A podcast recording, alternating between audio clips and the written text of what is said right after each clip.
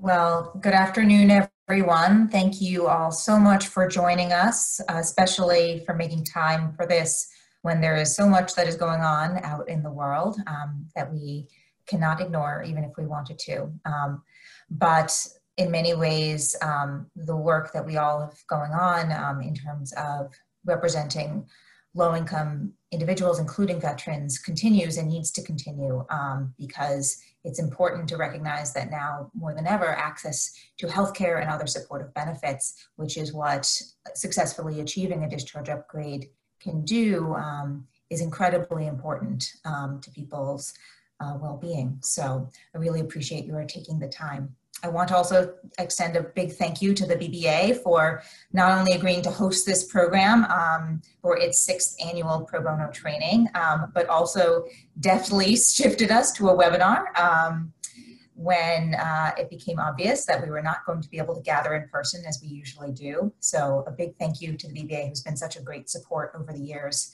Um, and then a special thank you to uh, Dr. Nathan Hartvickson and Dr. Sandy Dixon um, for making time and joining us today when obviously they have very um, pressing things going on in their own work in terms of supporting their patients' mental health. Um, uh, they can tell you more, but as um, you may notice, Dr. Hartvickson is actually joining us from the Hope Hospital uh, in Boston um, on the front lines of the pandemic, um, and thus will be wearing a mask for the uh, duration of the program, but we have tested and his audio quality is still quite good. Um, as I mentioned, this is our um, sixth annual training. We know many of you have joined us for prior trainings or have taken on, um, watched some of our prior programs and are versed in the basics of discharge upgrade law. Many of you have in fact been representing veterans for a couple of years now um, and submitted discharge upgrade petitions before. And so we're really glad to have so many of you back. We, um, of course, are always looking for new members to join. And so if there are people here who are joining us who have not been part of our prior programs, um, know that we will assume, and I'll, I'll cover briefly some basics of discharge upgrade law, um, but that we assume some familiarity with this area of law and um, that you can catch up on some of the basics through our prior trainings that the BBA continues to make available online. Um, so feel free to reach out to the BBA or to me if you'd like to access those other programs. Um, still, I think that what, whatever your level of knowledge is about discharge upgrade law, the information that um, Dr. Hartvickson and Dr. Dixon can provide today will be very easy to understand and um, invaluable to representing your clients. So let me transition to our PowerPoint. Um, one moment.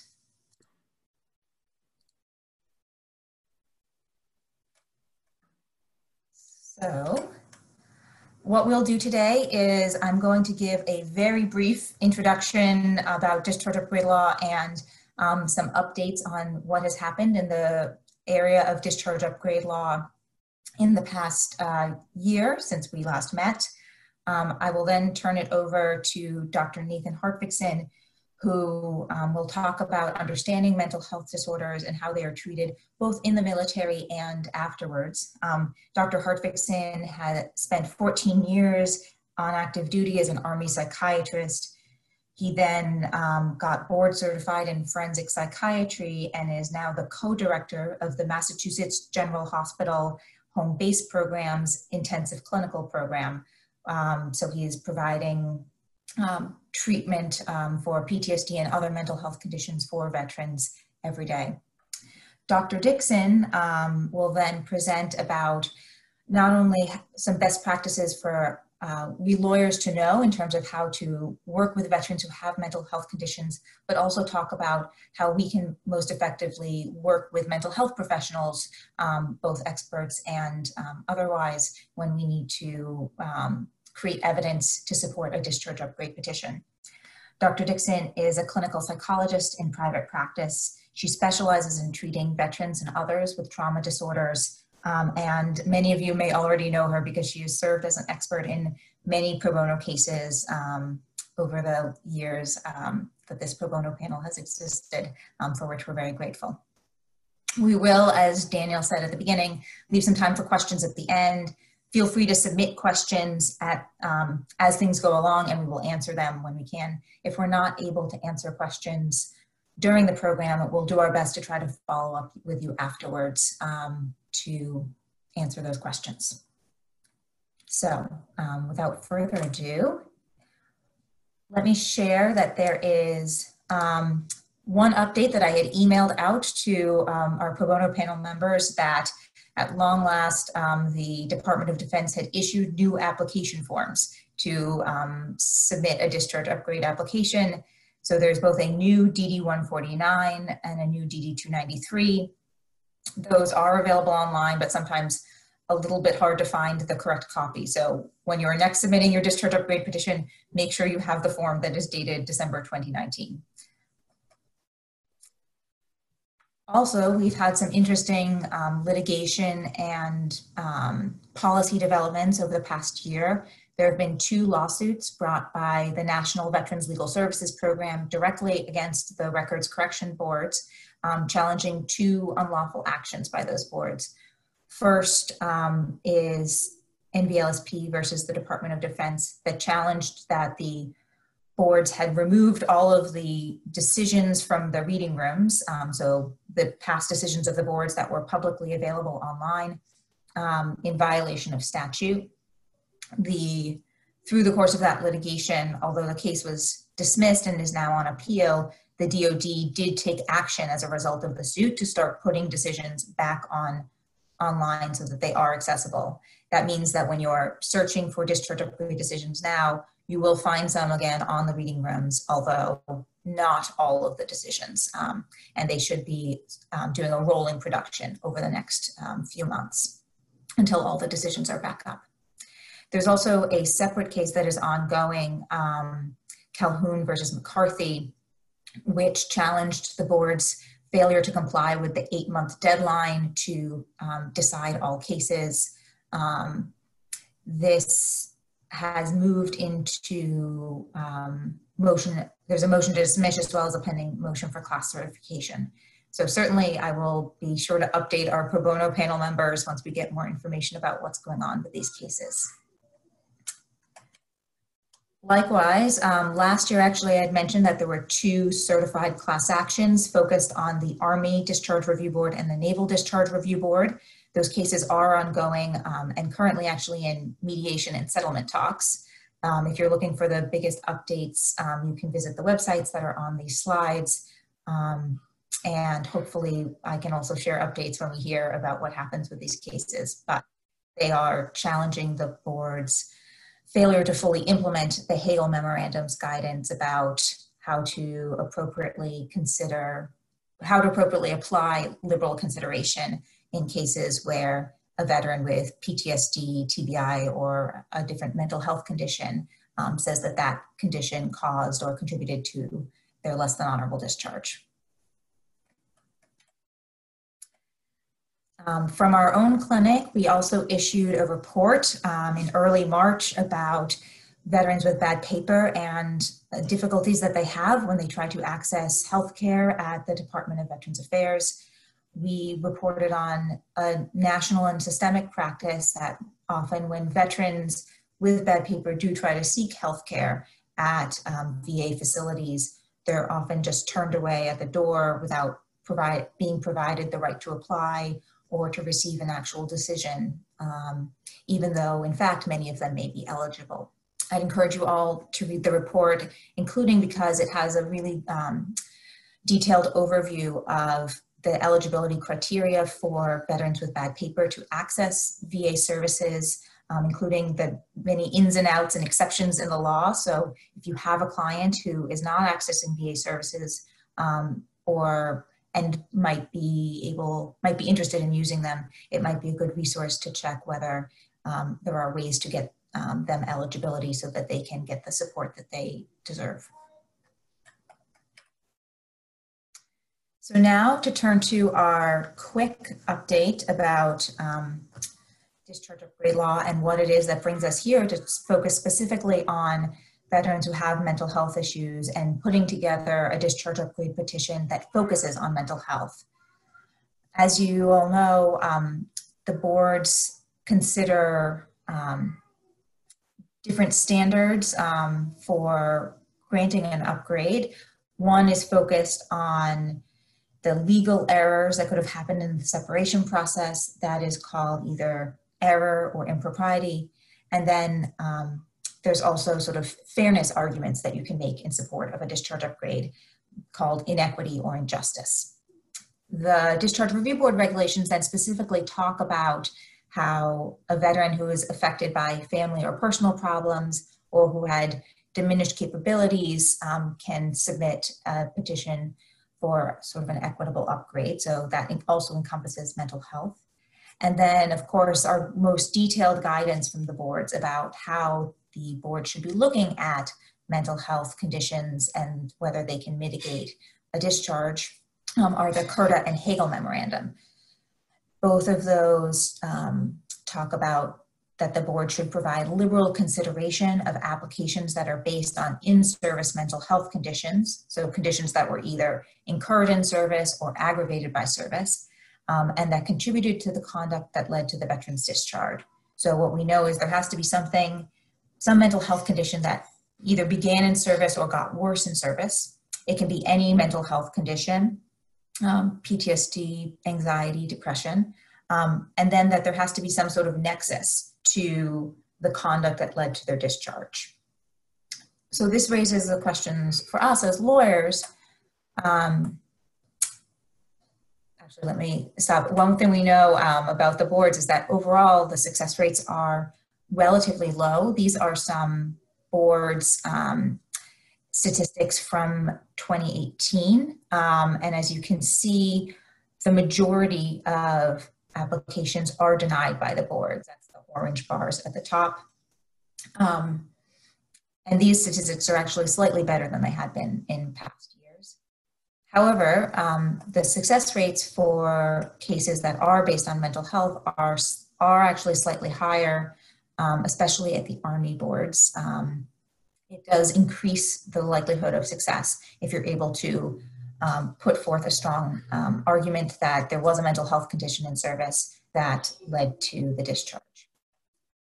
So now that brings up questions for us as lawyers, which is that we have a particular expertise and it's important, but in order to effectively advocate for veterans with mental health conditions, we need to know what is a mental health disorder, what treatment um, and resources might the veteran have had access to in the military and how do we evaluate those records to see whether uh, what actually happened in service we need to be able to evaluate what is supposed to happen regarding mental health considerations in the separation process um, so we can evaluate those military records and see whether there was either some unfairness or some um, error in the discharge and we also of course really need to be able to work well with our clients who may still be experiencing mental health conditions.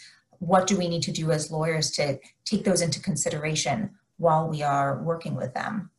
How do we develop then compelling evidence of a mental health condition, including do we need to engage a mental health expert on the question of whether the veteran had a condition in service and whether that has any um, causal link to the discharge. And with that, I will turn it over um, to Dr. Hartvigsen. Hey, thank you very much. I, uh, the world is a different place uh, from just a few months ago when I accepted the uh, invitation. I had a great suit uh, picked out I was going to wear. I was so excited. Uh, but in the meantime, I've uh, had the chance to help out here at Boston Hope. It's a post acute care facility for COVID positive patients. And I am helping out with the psychiatry consult liaison service, and we advise on psychiatry medications. But the dress code's a little different here, so I picked out my favorite scrubs, uh, my, my fanciest set to wear. Out here on the perimeter, we have to wear uh, a mask at all time, but uh, when I head back down to the uh, patient care floor, we'll be geared up in our full personal protective equipment with gloves and a face shield, and it was much harder to talk when we did our sound test uh, Wednesday. So I relocated up here for today's talk, and it's uh, an honor to uh, be able to uh, speak with you today. I'm going to share my screen. And we'll jump right in. Oh, now here's an interesting consequence of being upstairs in a giant room by myself. I'm going to flap my arms a little bit, but you won't need to look at me anyway. The lights just went out because I was standing still so long. Here we go. Now it's even more surreal as I, uh, I'm going to try to flap my arms a little, see if we can get the lights back on. But without further ado, I'm going to begin to review my, uh, my uh, materials here with you. I'm uh, board certified in general and uh, forensic psychiatry. I, uh, I'm a consultant to the MGH Law and Psychiatry Service. Uh, and because I help out with the instruction of the, of the forensic psychiatry fellow, I'm also uh, entertained to be uh, able to indicate my status as an instructor in psychiatry, comma part-time, because I get to help out with the forensics fellowship now. It's been a lot of fun. But uh, this is a, a, uh, great topic. I'm going to power through my uh, my disclosures here, which I have none of. There we go. Uh, no conflicts of interest, and these, of course, are my own views. Uh, these are the uh, categories we're going to be talking about uh, today. And if I may, for just a moment.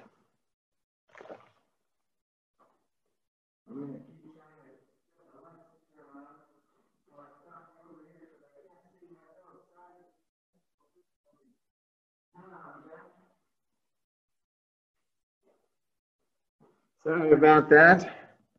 Hopefully we can uh, hopefully we can edit that out of the out of the uh, final video material. so we'll keep moving along here. We're going to talk about uh, discharges. I was an Army psychiatrist uh, for uh, 14 years. Uh, I don't count the time that I was training to be a psychiatrist, but I was in uniform the whole time, so it was a long stretch. Uh, medical school, we were in uniform the whole time, and then we got upgraded to captains for our residency. That was another four years. But I was an Army psychiatrist after uh, all that training uh, for 14 years uh, afterwards. And uh, so my disclaimer is that these are all Army related experiences. Department of Defense, of course, uh, oversees all the branches of the uh, armed services. And so there's a DOD instruction 6130.03 that, that dictates all the regulations for different discharges for the service, but there obviously may be some variations in the, in the terminology uh, the general principles still apply. So the first thing I was going to do was just review some of the general categories of ways that you can get out of the military. Uh, and the first and most common is the uh, fulfillment of your active duty service obligation. Army loves uh, acronyms, and uh, a good three uh, three letter acronym is is preferred, even when it's only a two word phrase. Like temporary duty is still a TDY, but the four letter acronym is the best of all, and this one is a serious one. The active duty service obligation. When you finished your, uh, your contract, uh, you can be done with the military. And uh, so most people have an, an, expiration of term of service. So their ETS date is something that a lot of uh, service members will have kept track of. Uh, for uh, officers like myself, I was on an indefinite status though, and so I had to resign my commission in order to um, come to MGH for the Forensic Psychiatry Fellowship. And so my category was an unqualified resignation, which raises the question for me, uh, there must be uh, some sort of qualified resignations as well. Mine was an unqualified resignation. In the uh, administrative separation category, uh, there's, uh, of course, um, voluntary separations, but the involuntary separations is the topic that we're going to be uh, discussing today, the category of service members. It's governed by uh, the Army Regulations 635-200. You can get your own copy if you don't have one already uh, for some um, late night reading uh, if you're having trouble falling asleep at uh, Army pubs. They've got every single document you could ever hope to uh, access there. Uh, and the categories that as a psychiatrist that I was um, interacting with most often was the chapter uh, chapter five of this regulation, which is uh, the uh, for the convenience of the government, Uh, and 5-13 was a very common separation for the first part of my early part of my Army career. personality disorders are governed under Chapter 5-13. But uh, starting in 2012, uh, some controversy uh, developed about the utilization of this chapter for service members who had uh, combat uh, trauma and may well have had uh, PTSD diagnosis applied to them, but were being separated from the military under this administrative separation chapter rather than medically retired. And so after 2012, the Surgeon General uh, uh, exerted, uh, Surgeon General of the Army, um, should clarify, exerted some influence and made it much more challenging to separate soldiers. commanders were um, frustrated with the, with the medical team uh, to a certain extent uh, to changing their uh, method for managing problematic soldiers, but uh, personality disorders, uh, to separate a soldier under personality disorder, chapter 5-13, required clearance by the office of the Surgeon General, uh, Army Surgeon General. And so those effectively tapered right off. but the the upsurge after 2012 was chapter 5-17, which is kind of a wastebasket category of uh, other designated physical or mental uh, conditions. And so those were the two big chapters that uh, when people were being uh, involuntarily separated for behavioral health concerns, that we would see them in my clinics as an Army psychiatrist. Uh, the next category, uh, just briefly to review, some soldiers that do have a medical condition uh, and with our DSM-5, we'll talk about some of the specific uh, categories where soldiers might be medically retired, but they would go through an MEB process, another great acronym, the uh, Medical Evaluation Board, which is the first step of the uh, process. And uh, once the MEB is completed, uh, the packet is sent for review by the Physical Evaluation Board, the PEB. And the outcomes of that process could be um, uh, outright uh, rejection. They may be found fit for duty and returned to uh, service with some temporary duty limitations or even a permanent activity profile. Or they may be medically retired and they'll be eligible for treatment after service and receive some variable percentage of their pay. Um, to be contrasted with uh, good old-fashioned regular retirement, uh, when if you finished your full uh, 20 years, you'll be eligible for full benefits. And so we did run into some interesting situations where soldiers after 18, 19 years of service were just so impaired by their uh, PTSD symptoms that they realized that they were no longer able to participate as fully as they, uh, as they used to or, or even wanted to. Uh, and a, a, difficult challenge, uh, some, some complicated calculus that would occur as they determined whether a medical retirement uh, would be uh, even financially uh, sustainable when compared to just trying to tough it out for a few more years and be eligible for a full um, retirement. Well, so that raises, uh, uh, leads to some interesting questions uh, as to motivations for looking through the chart. As we talked to a soldier who had obvious impairments, they would frequently complain to me and my team about being confronted by the fact that with this kind of a classic quote, why have you never talked about these symptoms before? You've got 19 and a half years in service. We look through your medical chart. There's nothing to indicate that you've ever had a problem with this. And isn't that a little suspicious that uh, suddenly now you're uh, angling for benefits was the, uh, was the received uh, message uh, that uh, would become very complicated for many soldiers.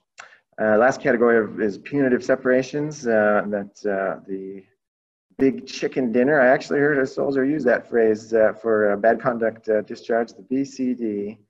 Uh, and of course, punitive discharges can only result from a court martial, the bad conduct discharge, or a dishonorable discharge. I've got to move my um,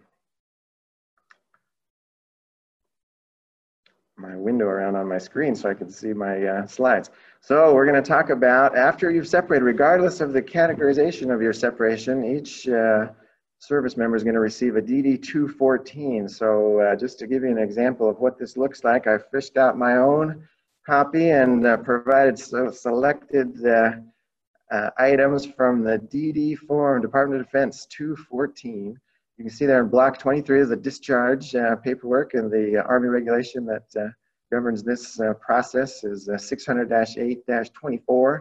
But um, we're going to move right along to, of all the Army documents that I've received, this is the only one that uh, proclaims how important it is. This is an important record, and they make that very clear. Take care of this piece of paper because it's important. And so every service member is instructed about how important this is. It can be a surprisingly touchy uh, subject, and so I wanted to get into some of the information that's available on this DD 214 and why some service members may be uh, reluctant to uh, share this information. So uh, luckily on mine, the block 24 there, this was an honorable uh, discharge for me, even though they were hoping I would stick around. Um, I had uh, requested and was approved to resign my commission. It was an honorable uh, separation. The separation code in block 26, I had to look this one up. Oh, FND, what does this mean? Is this some new exciting acronym? No, it turns out FND just means resignation. Like, wow, they really know this is exactly the category that I applied for and was approved. Uh, so this is uh, very specific. Of course, there may be clerical errors. There's all kinds of uh, uh horror stories about individual soldiers having discrepancies on their record. But if they've left the military, they've had ample opportunity to correct this document, and this is your important record. So what what could be what could be uh, concerning about this DD214? Well, that's one of them, right? If you had a uh, a big chicken dinner, that's uh, going to be reflected on your uh, DD214 as a bad conduct discharge. Um, and this also in the remarks category has indications of uh, other areas uh, or deployments, for example.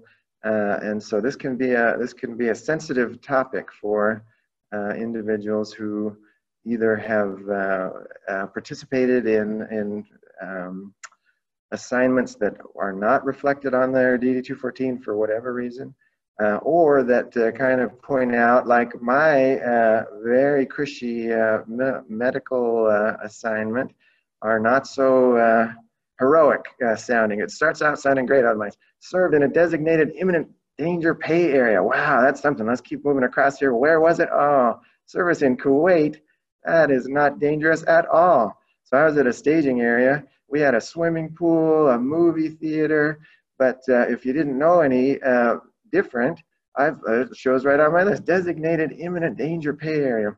Well, it was just designated, not actually dangerous. And most of the people that were just stopped on their way through there were going to actually dangerous places. Well, maybe how long was I there? Maybe it was a hardship. Oh no, what? Not even five months. You can see the day, 2016.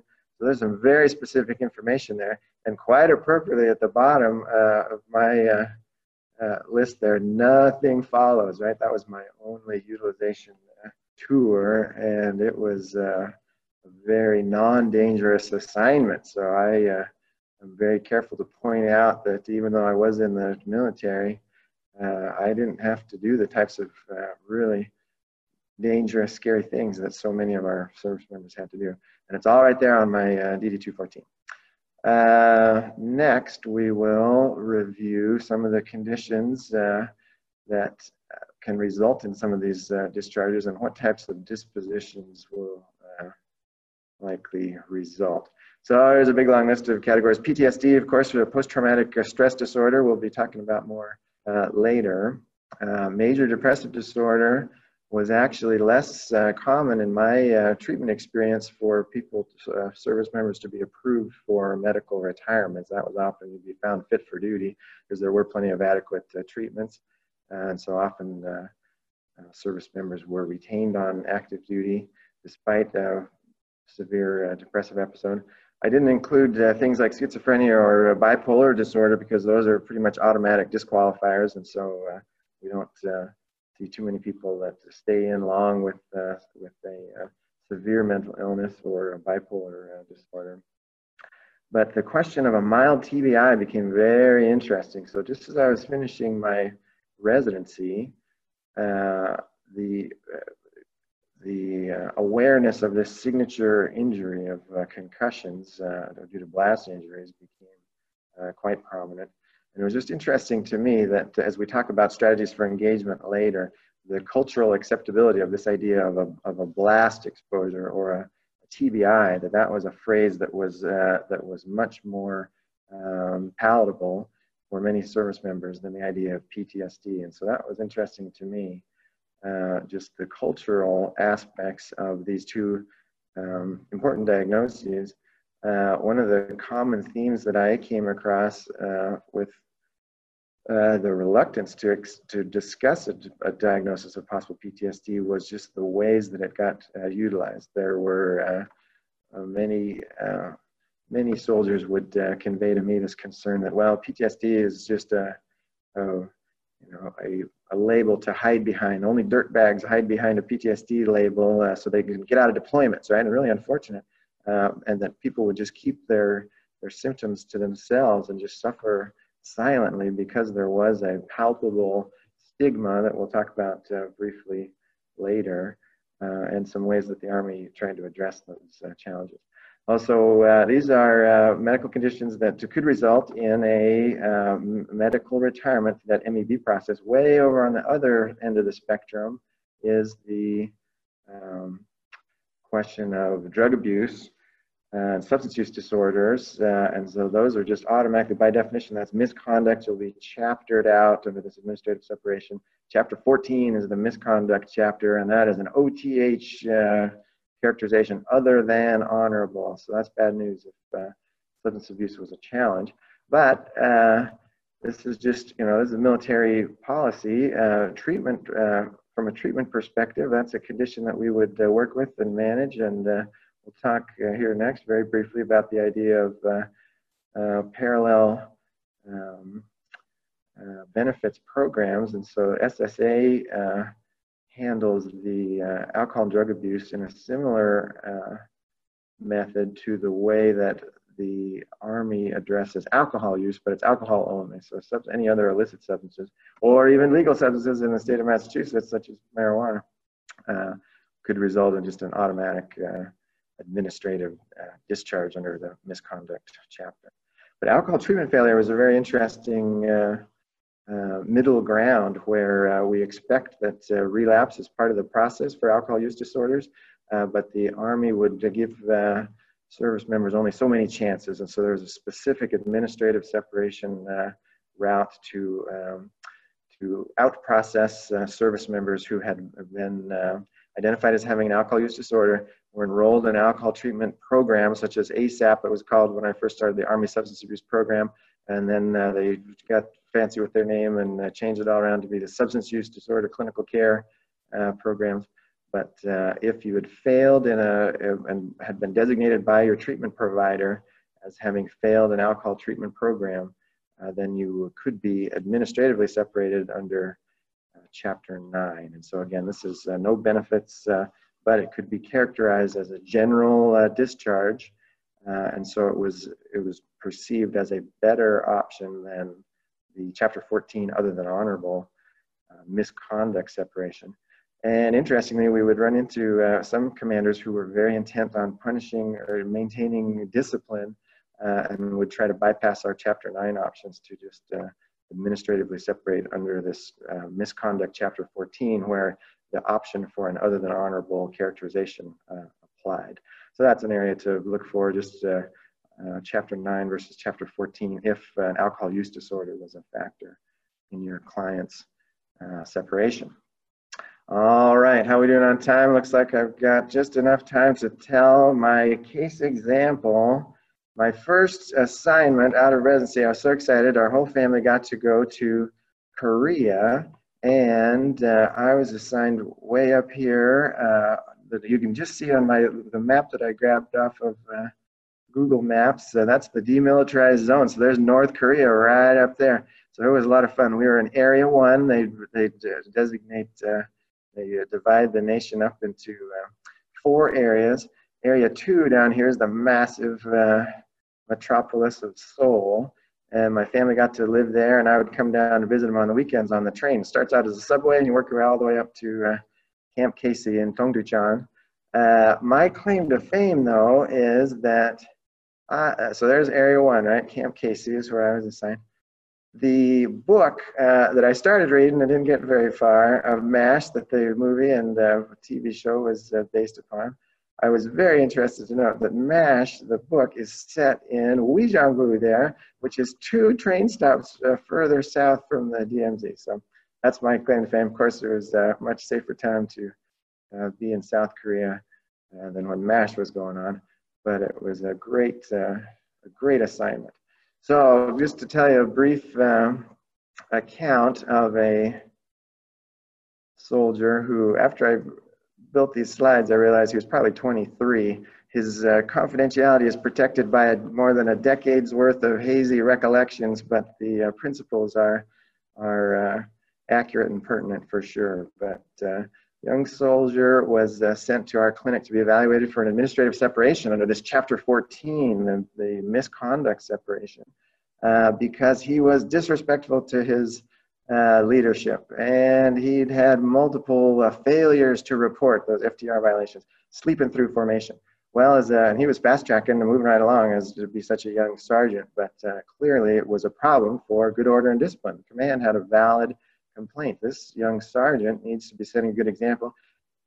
Can't be sleeping through formation, right? Everybody's there up early in the morning. This is a big problem. Well, we get a chance to uh, talk to him, figure out what's going on. You're staying up too late playing video games, which was a very popular uh, undertaking. No, no, he's reluctant to talk about. It.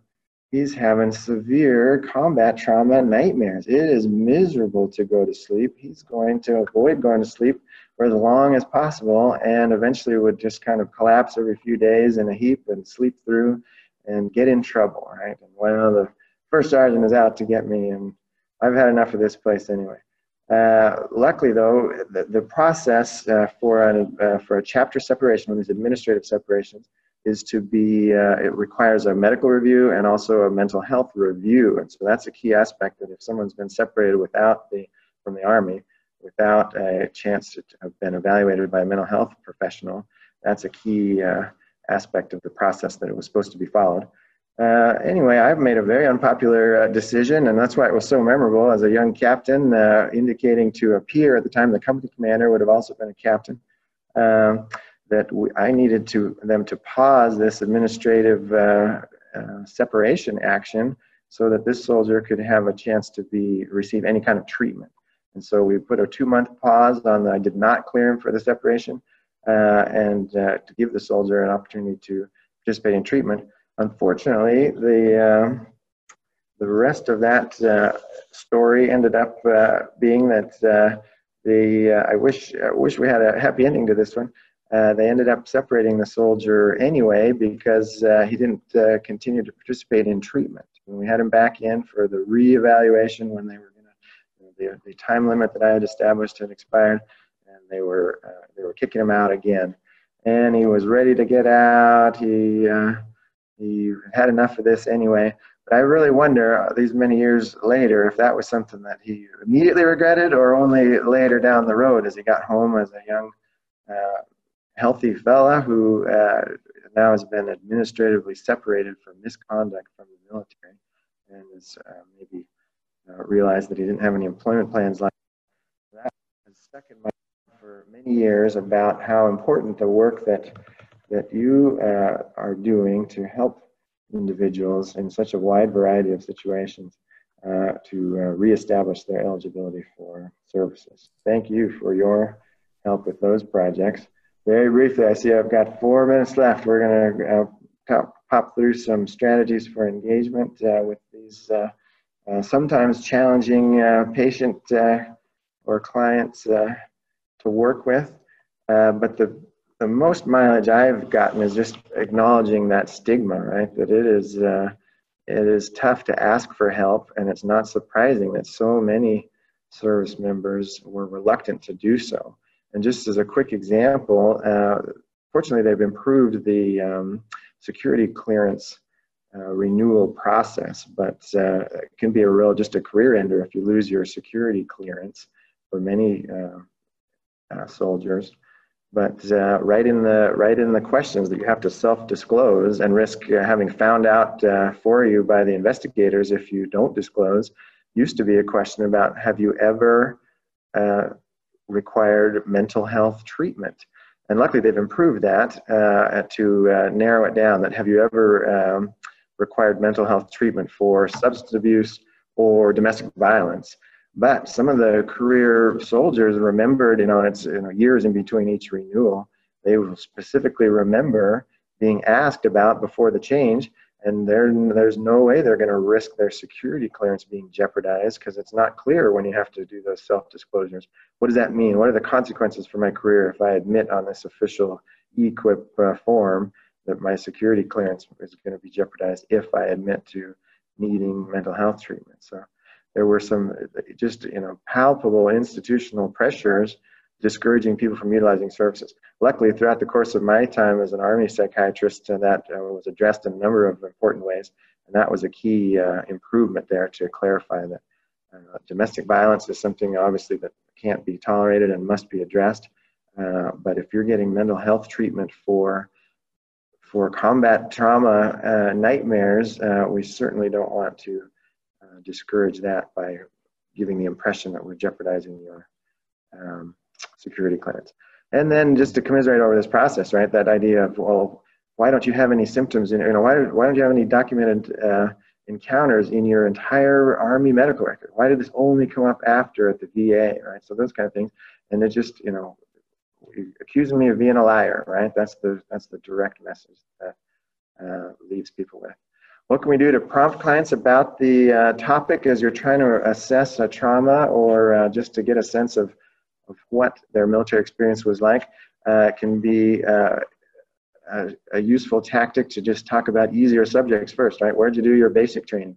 Where was your AIT for Army service members? That's their um, uh, advanced individual training for, uh, for specializing in their MOS, their military area of specialization. Uh, what is your uh, what was your pre-deployment training like? A lot of uh, units go to NTC in California, so Fort Irwin, just to kind of get them talking about things that they remember, if this was a long time ago. And then here, oh, I'm running out of time. The, uh, we're going to go fast through my last few slides. What about your redeployment survey? So lots of surveys. There's been plenty of opportunities for soldiers to talk about their trauma experiences. Uh, so before, uh, just periodically, every soldier had to do this PDHA, is the pre-deployment health assessment, and then every time he returned from a deployment, there was a PDHRA, the reassessment post-deployment. Well, we're gonna go through that real quick. So the PDHA is pretty vague, and they're obviously angling for PTSD symptoms. Have you ever uh, had an experience so bad that lately you're having nightmares, or you're avoidant, or you're feeling numb, right? So those are easy to ignore, and, uh, and nobody's going to risk uh, not being able to deploy by agreeing to those kind of questions. The post-deployment was very specific. That's a DD form 2900, and that's where they get real specific. Were you ever going to be killed? Did you run into dead bodies, right? Was, was there an opportunity for you to discharge your weapon? Sorry, my snipping tool, uh, the, the resolution was different than I expected. It came out very tiny when I made this slide. But uh, did you engage in direct combat? And the big question, did you discharge your weapon, right? So that's something that uh, is a big discriminator, right? So I was issued a sidearm when I was an officer hanging out by the pool in the movie theater in Kuwait, and I never took the pistol out of the armory, right? Because it was such a such a different assignment. So even a deployment history doesn't guarantee that there was any any um, enemy fire. So what do we make of these discrepancies, right? Oh, I don't, I can't risk not deploying with my unit. I'm gonna not, I'm gonna suppress this information, right, to ensure that they can deploy.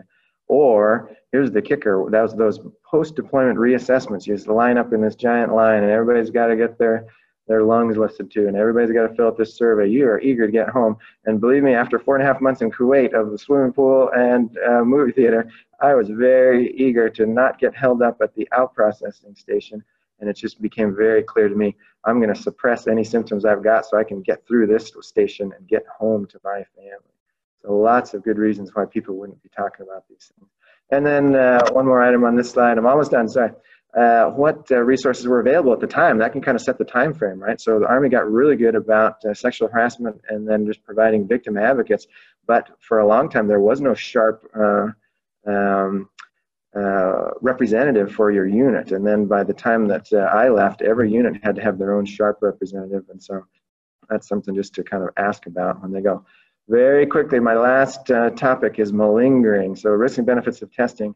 Uh, VA loves to do uh, psych testing, and it's a great discriminator, but not very specific. So there's all kinds of, you know, nobody's going to argue the validity of these tests. So the MMPI, they're not quite up to version three yet, they, but they're going to restructure it. So it's MMPI 2 RF and a SIRS or a SIMS or the MFAST. They were really struggling for different kinds of names. The, the Forensic Assessment of Symptoms test uh, that Miller put out. There's no question these are valid tests. What uh, do we do if, uh, oh yeah, here's a quote, right? Is highly stable classifications across repeat administrations. Richard Rogers, he's the, he's the big name in, uh, in uh, psych testing, and he did the SIRS as his project but uh, forensic inpatient. So they're really good at identifying valid psychosis, no question, right? What do they mean about malingering? Well, do any of those tests have anything to do with combat trauma or being assaulted by your someone in your unit while you're deployed? No, nothing at all. These are mostly for psychosis. MMPI uh, is just a personality test, but it has lots of great built-in indicators of are these answers consistent? And so if you run into somebody that has a positive malingering result, none of these tests address the specific situation that your client has gone through, right? These are just how consistent are their answers for all these kind of tests. And the thing I keep pointing out is this: they're, maybe they're communicating genuine distress. The questions are so weird that anyone taking these, questions, what does this have to do with uh, being fired at by terrorists, right? Well, maybe this is a chance where I can communicate how, how terrible it was, right? And so when there's a forced choice scenario, I'm going to pick the thing that makes it clear that I was in danger. I felt scared, right? And so that could be a, a reason why somebody might uh, set off some of these validity indicators for, for possible, and then be interpreted as malingering. Sorry, I've gone way over my time. Drop us a line out at the uh, Law and Psychiatry Service at Bowdoin Square if everything ever gets back to normal. And uh, thank you for your kind attention. I'll stop sharing. Oh, look at that. And the lights went out again just in time. Thanks. All right. Well, thank you so much, Dr. Hartvigsson. Um, I'll just turn it over to you, Dr. Dixon, and you'll have the next half hour. Oh, great. Thank you. Uh, thank you, Dana, uh, for inviting me to talk. And thank you, Dr. Hartvigsson, for your uh, very nice presentation. I'm going to share my screen now. Uh, there we go. Okay, I'm gonna quickly talk about um, these areas of focus. A quick trauma overview, uh, a little bit about working with trauma clients, and then what this might mean for lawyers and how to work with uh, psychologists, therapists, or mental health professionals when you're doing uh, this kind of work. So very briefly, what is a trauma? Um, succinctly, a trauma is simply and subjectively an experience or a group of experiences that overwhelms whatever our current coping capacity is at the time. So it's a very subjective experience and it overwhelms whatever capabilities we have of managing um, an experience in, in, our current lifetime. How do we get through it? We just get through it in whatever way we can. Um, what this means is that these traumatic experiences are not, unfortunately, integrated into our narrative past, but they remain as part of our bodily experience, and so they are part of our present life more so than our past life. One of the most traumatic things about trauma is that we're alone with that experience, and the aloneness is problematic. And I don't necessarily mean that we were the only one involved in it, but that we weren't uh, gaining um, from other people, comfort, soothing, um, and an ability or an, an opportunity to make sense of the experience that we just went through. It's important to know that trauma can be experienced in many different ways, not just as something that happens to you, but that something you do to others can be traumatic, and witnessing something happening or the grotesque to others can be very traumatic. So, what happens during a trauma?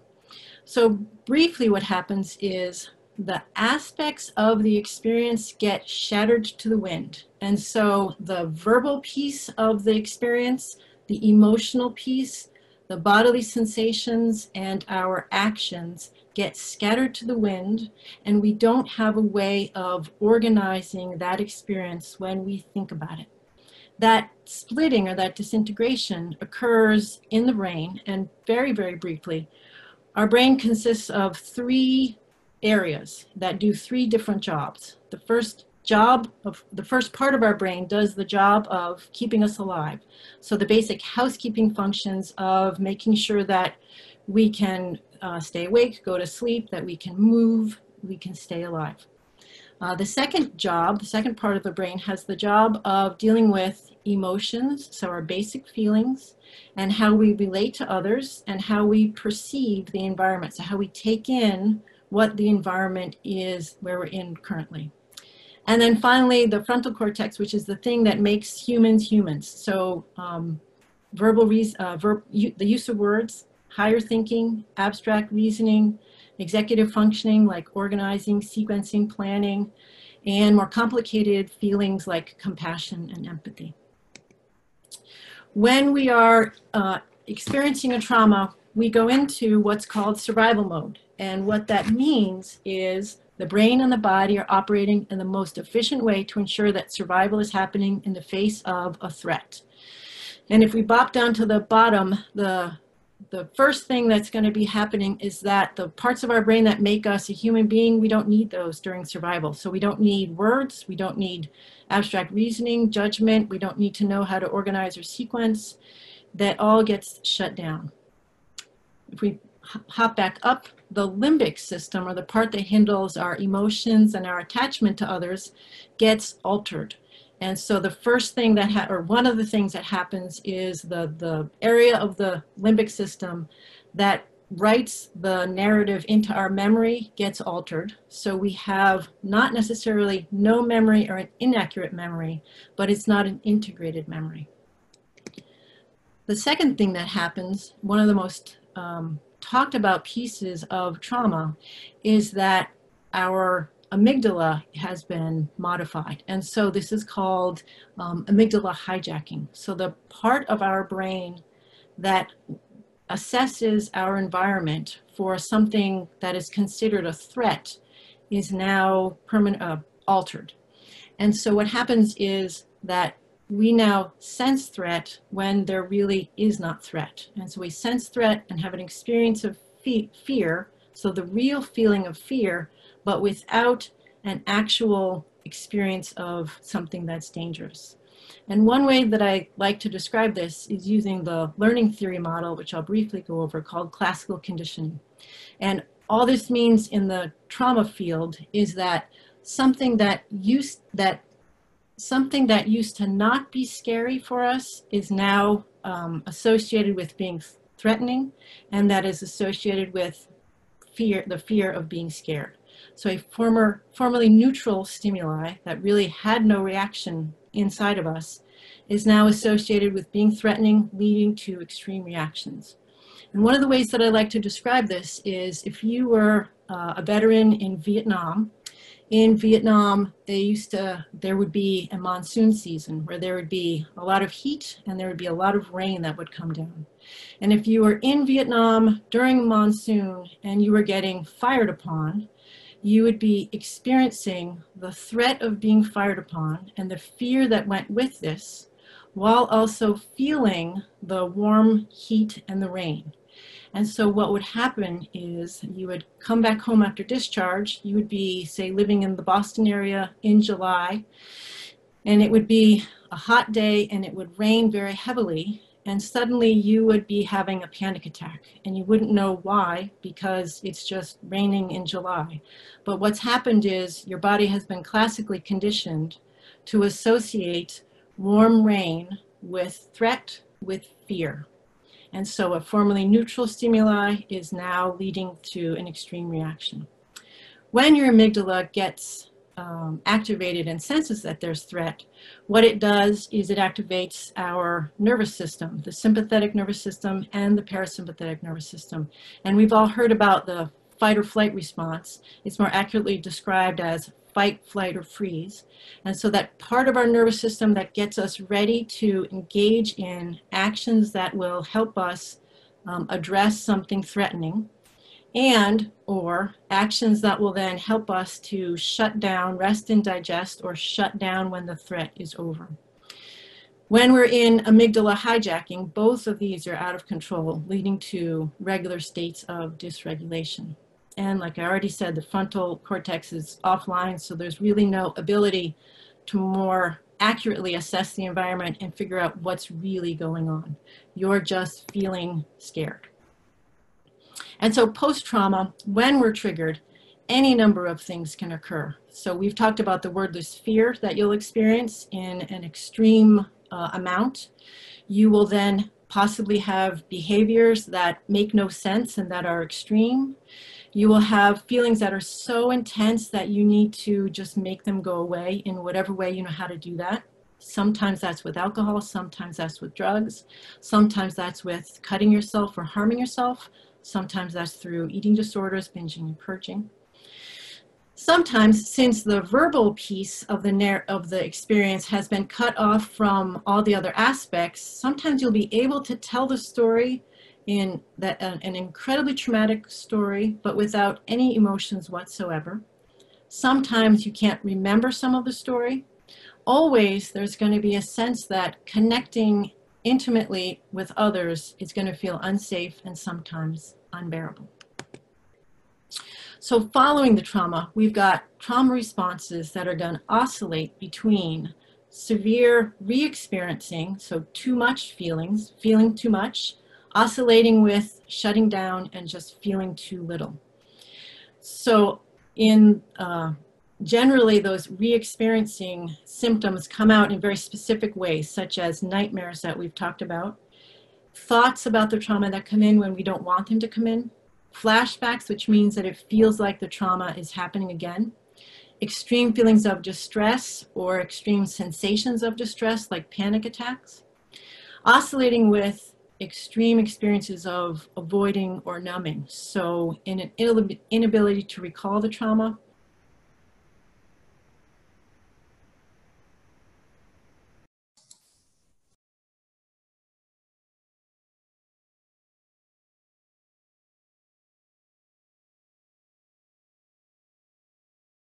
association.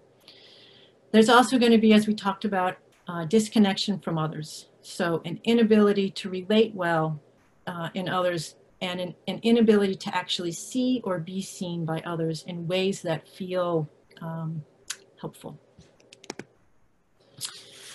Okay, so post-trauma, there's really two things that we want to be noticing. The first that I talked about are the symptoms. So your trauma responses that are happening in the present.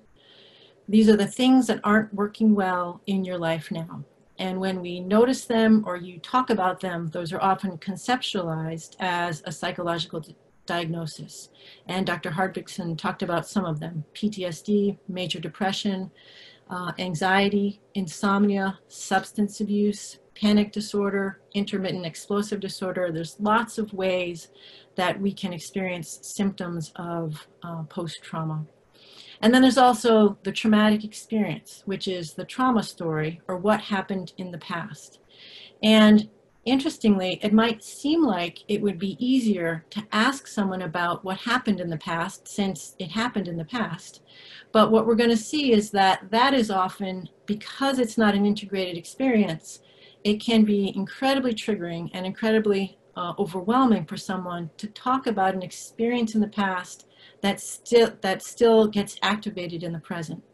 It can be much easier to ask someone about the stuff that isn't working well in their life now, so their symptoms.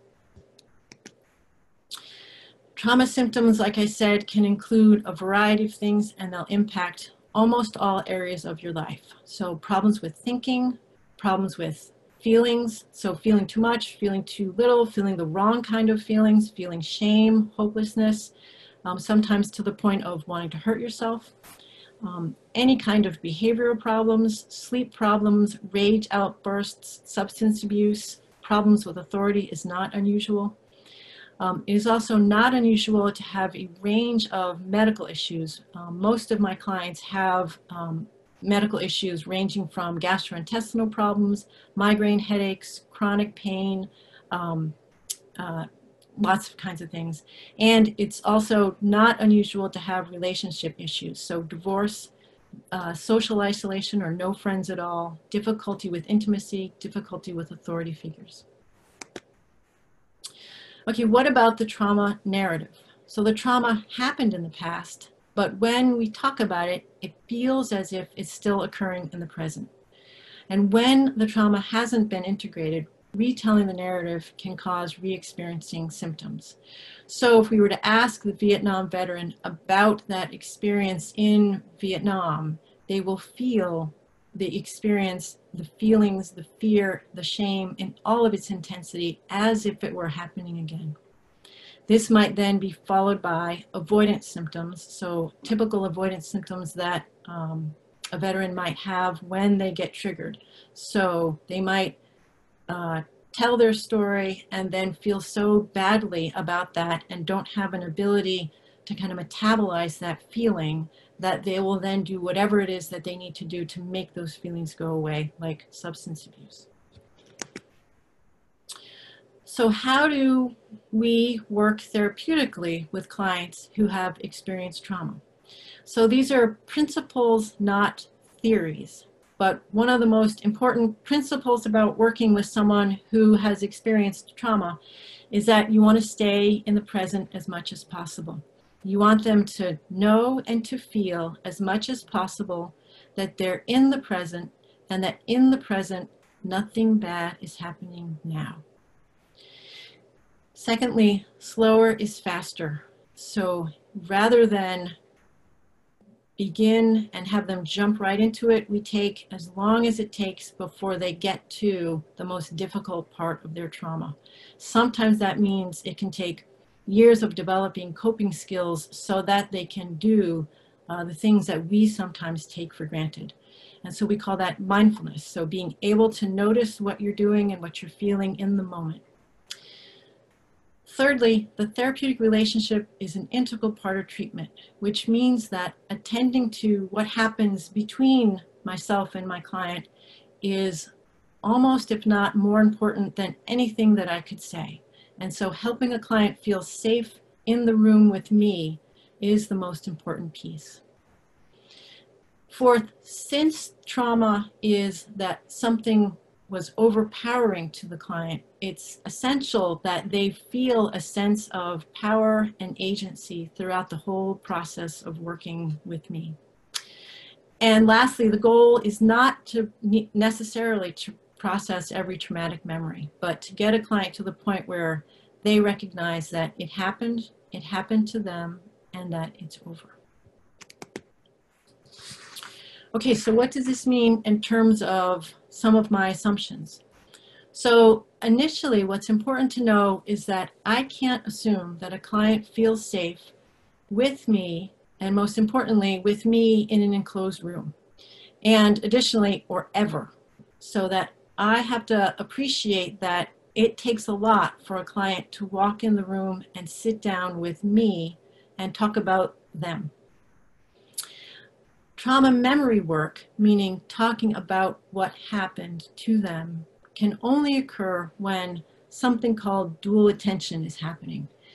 Dual attention means paying attention to two things at once, which means that, and this might sound simple, but it's actually a lot harder than it sounds sometimes, that I am sitting in the present and I know that I am safe and that I'm in the present. So I've got one foot in the present while I dip one foot into the past and talk about what happened back then.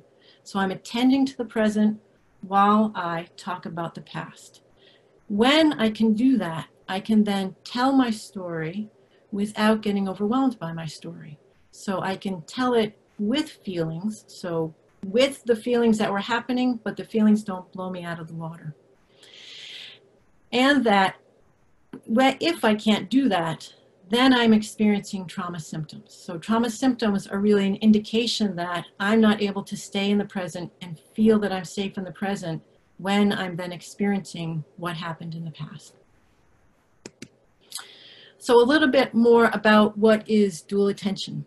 So um, I was thinking about how to, how to talk about this. Um, we're all kind of in the middle of experiencing something that is pretty distressing right now. We're all stuck um, in our houses alone. And so what I want you to do just for a second is think about the last time that you met in person with um, some a good friend of yours, someone that you liked to be meeting with, someone that you liked the company of. So think about the narrative of that story, just a little bit of that experience. When you think about it, notice the story that go, comes into your mind. Notice when you think about that story, what feelings you're having when you do that. Notice what your body feels like, what internal sensations you're having when you think about what that meeting was like. Notice um, any actions that your body is doing when you remember that. You know, notice in particular, are you smiling when you think about that? And when we can kind of put our head around that, we can really understand that our experiences, when they're not traumatic, we're integrating all the different aspects. We're integrating the verbal narrative, we're integrating the feelings, we're integrating the sensations, we're integrating the actions. And without even knowing it, without even thinking about it, when we tell our story, we incorporate all of those aspects. And so that is having dual attention and talking about a non-traumatic experience. It's really important to know that what we do and when we do that so that we can notice when our client is not doing that or when our veteran is not doing that. And so a nice way that I sometimes show my clients is I show them this um, picture of what's called the window of tolerance. And the window of tolerance is quite simply, it is just in between these two horizontal lines, in between those two horizontal lines is our range of experiences where we can feel and deal so that we can talk about something and feel it without getting blown out of the water. So inside that bar is my or our um, uh, range of experiences, my window of tolerance where I can have an experience, talk about that experience, and know that it is something that I can experience dual attention.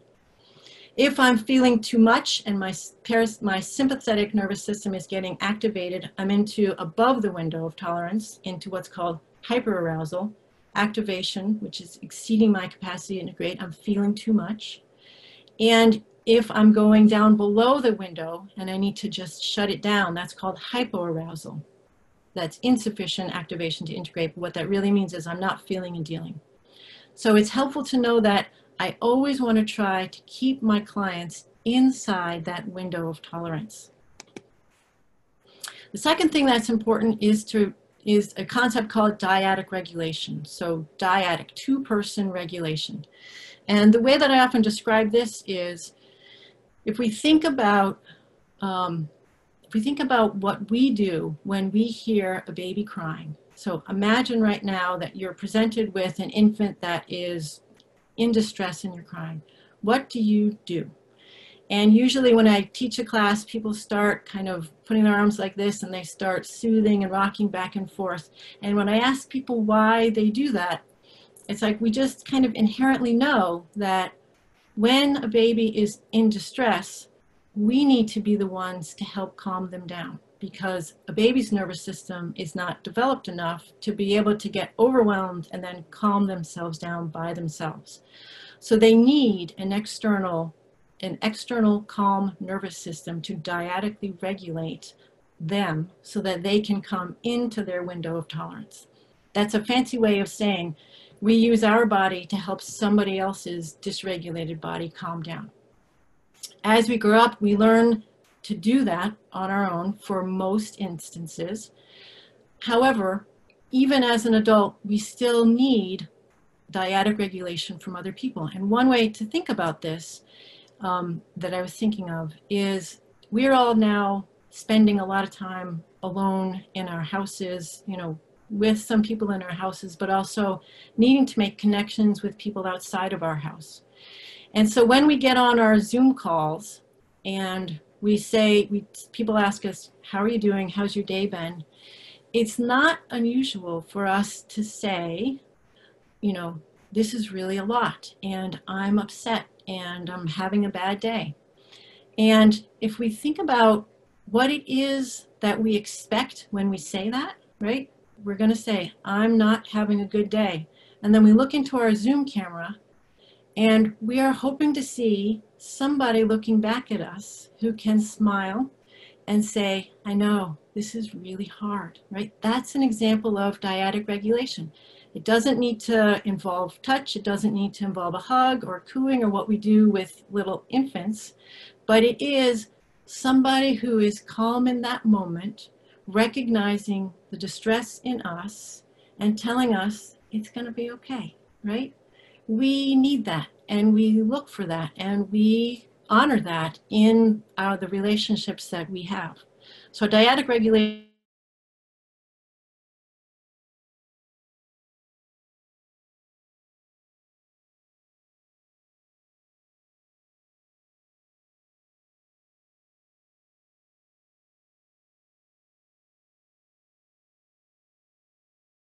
a credible trauma narrative, one of the most important things to think about is considering how much you really need and how much you can get from other sources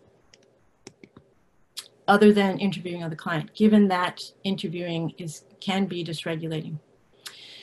You're going to ask the client, tell me the story of your military service from start to finish. And as Dr. Hartvigsson indicated, you know, you're going to ask about things that are not as traumatic, kind of lead them into the story and lead them out of the story. You're looking for information about who, what, when, where, and how. I'm realizing I have a little bit of time left, so I'm going to talk a little bit faster than I'd like to. However, it's important to know that this is not a criminal case, it's not confrontational, so you don't need the nitty gritty. You just need to know that something happened and know enough that you can document what it happened.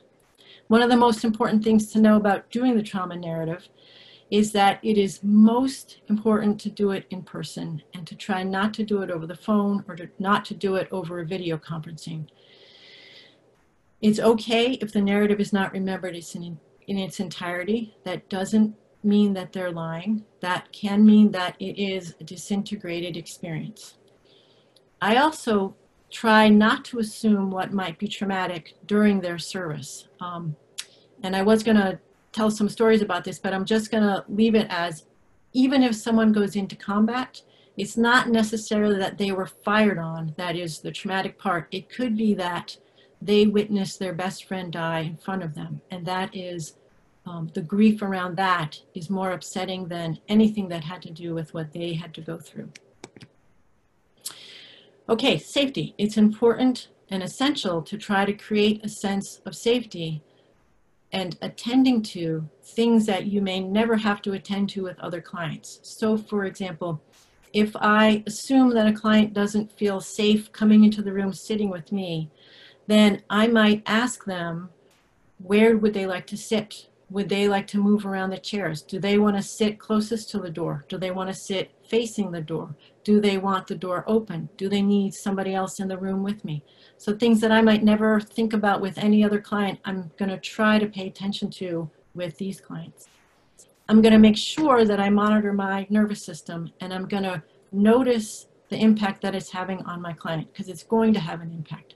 What do I need to do to settle myself internally and externally so that I can at most be a dyadic regulator and at least not be a dysregulator.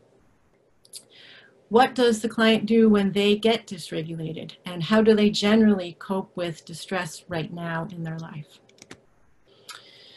Okay, paying attention to the relationship, uh, particularly the power dynamics, and appreciating that I'm an authority figure, even if I don't feel like I'm an authority figure to my client. And so, what might that evoke in them?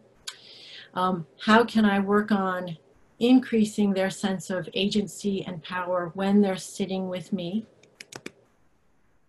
And then if when I'm delving into their trauma story, I'm always going to start with grounding in the present.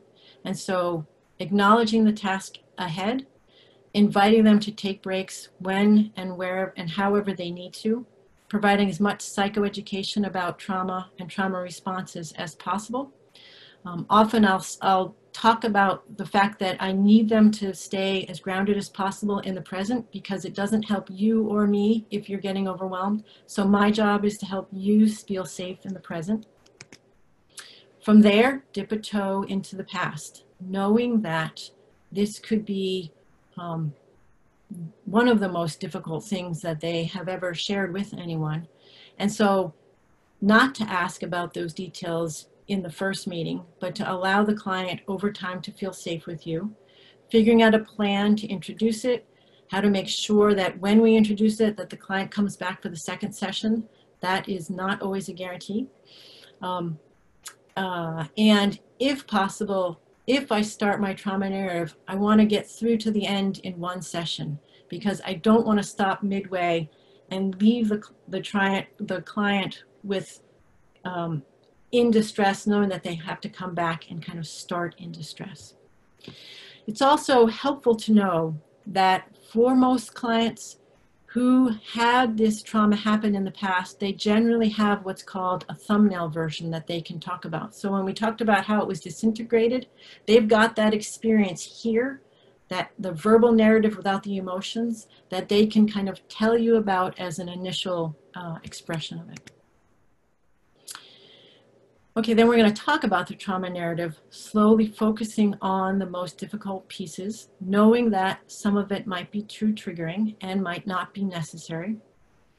Knowing that you might be the first person to ask in this level of detail and that and that they are sharing this possibly for the first time with someone with all of the fear and the shame that it evokes.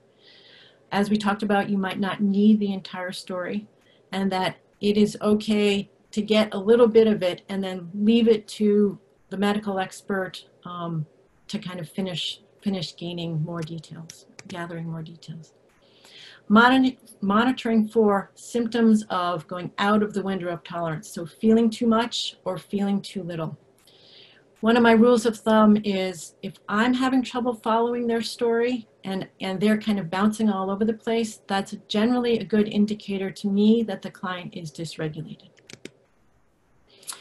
Okay, very quickly to go over grounding techniques. If we think about how am I helping a client feel safe in the present, and that the goal is to help someone know that they are safe in their body in 2020, the way that we want to think about doing this is we don't want to think someone's way into it. We want them to use their senses sight, sound, touch, smell. That is how you help someone get in touch with their body and know what is actually coming in from the environment. And so one of the things to maybe have in your environment is stress balls that they can feel and that they can squeeze and really know that this is what their body is feeling. Um, it is not unusual for me to have a jar of lavender because this can be a very pleasant smell for most people, not all people. Um, and I've had a number of grizzled veterans take up my jar of lavender and smell it and allow themselves to feel calm. Um, uh, let's see. Um, look around my office and take in what you can see. I know, Dana, I'm, I'm noticing that you popped up and then I need to hurry up. Um, and then monitor for safety afterwards. Um, and in general, um, have a continue, well, figure out how it is that they can let you know that they are safe afterwards. Um, Dana, what should I do? Should I end right now since I'm way late? No, take a few minutes. Okay. Very, very quickly, working with mental health professionals. I don't need to go over this slide. This, this defines PTSD and kind of the way that we conceptualize it. PTSD is the only mental health condition that doesn't exist inherently inside you. If a trauma didn't happen, then PTSD doesn't, uh, isn't, um, isn't going to be uh, there. So the assessment is looking for the trauma and then PTSD symptoms after the trauma, and specifically no PTSD before the trauma.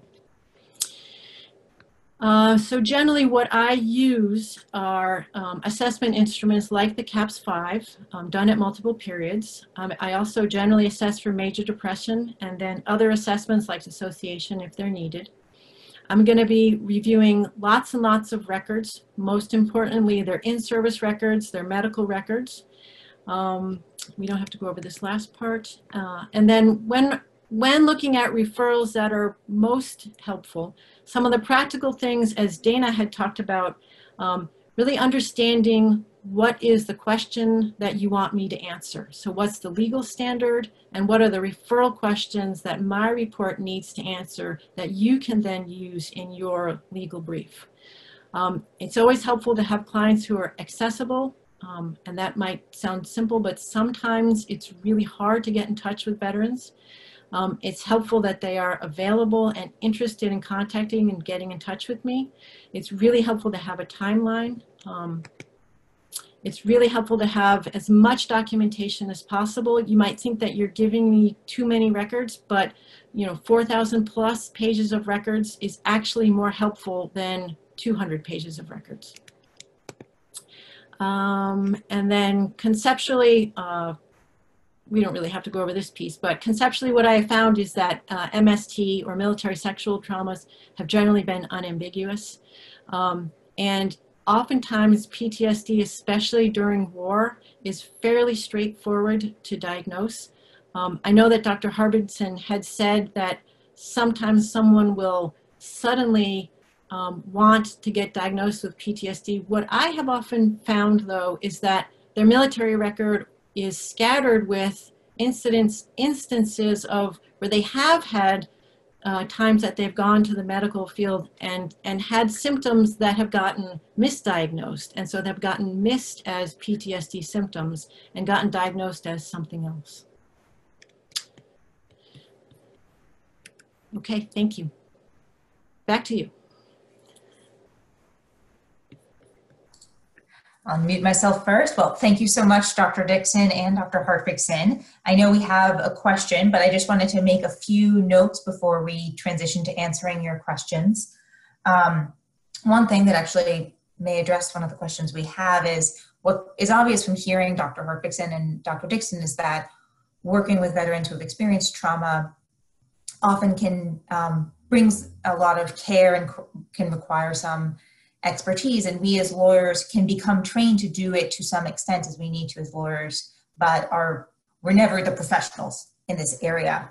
Um, and so one thing is we need to be aware of what mental health experts do and the ways that we need to be interviewing our clients but also to figure out what is the way that i can structure my relationship with my clients such that they can get the help they need they can be in treatment if that's what they need and can we get information about someone's trauma um, from other sources than from the veteran if asking them about it is going to cause some triggering experiences so can we read someone's medical records and find out what the trauma is because they've disclosed it to someone else could they um, have told um, could they tell an expert like Dr. Dixon or Dr. Hartvigsson in the capacity as a medical expert for a case, and we can then pull the details from that.